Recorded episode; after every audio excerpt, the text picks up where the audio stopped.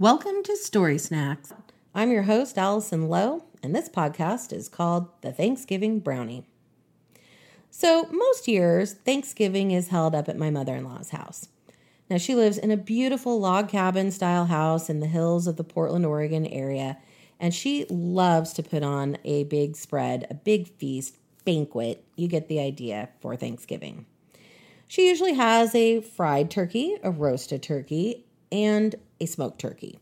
We have multiple kinds of dressings, all kinds of pies, other sorts of desserts, but my favorite dessert of the bunch is the one that my husband brings every year that's made with German chocolate cake mix, a whole bag of chocolate chips, two sticks of butter, and a whole bunch of caramels melted in evaporated milk. You get the idea. This is absolutely a huge calorie bomb and not something you eat on a regular basis. So I really look forward to having this brownie on Thanksgiving because I'm not a lover of pie. And at this feast are typically my three nieces and my nephew and my brother in law and sister in law and a whole bunch of other assorted relatives.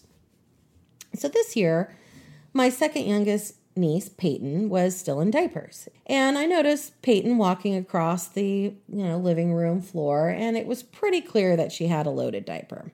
And I thought, all right, I'll be the good aunt. I will get up and change this child's diaper. I'll give her parents a break. So I got up and said, Hey, Peyton, let's go change your diaper.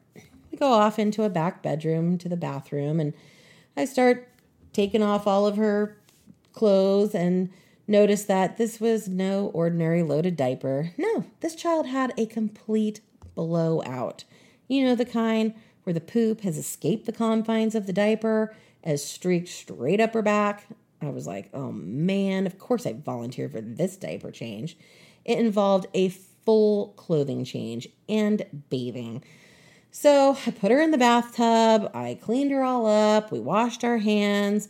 I put her in a whole new diaper, a whole new dress, a whole new set of tights, and a half an hour later, I was definitely ready for my brownie.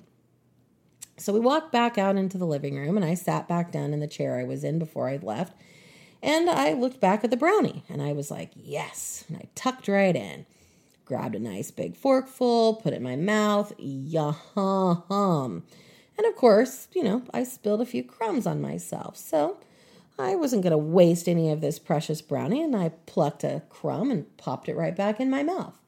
You know you've done this, people. You know that when a chip has landed on your shirt, you don't just pick it off and put it in the garbage can. You pop that sucker right back in your mouth. So, all of you people out there judging me right about now, you can just check it.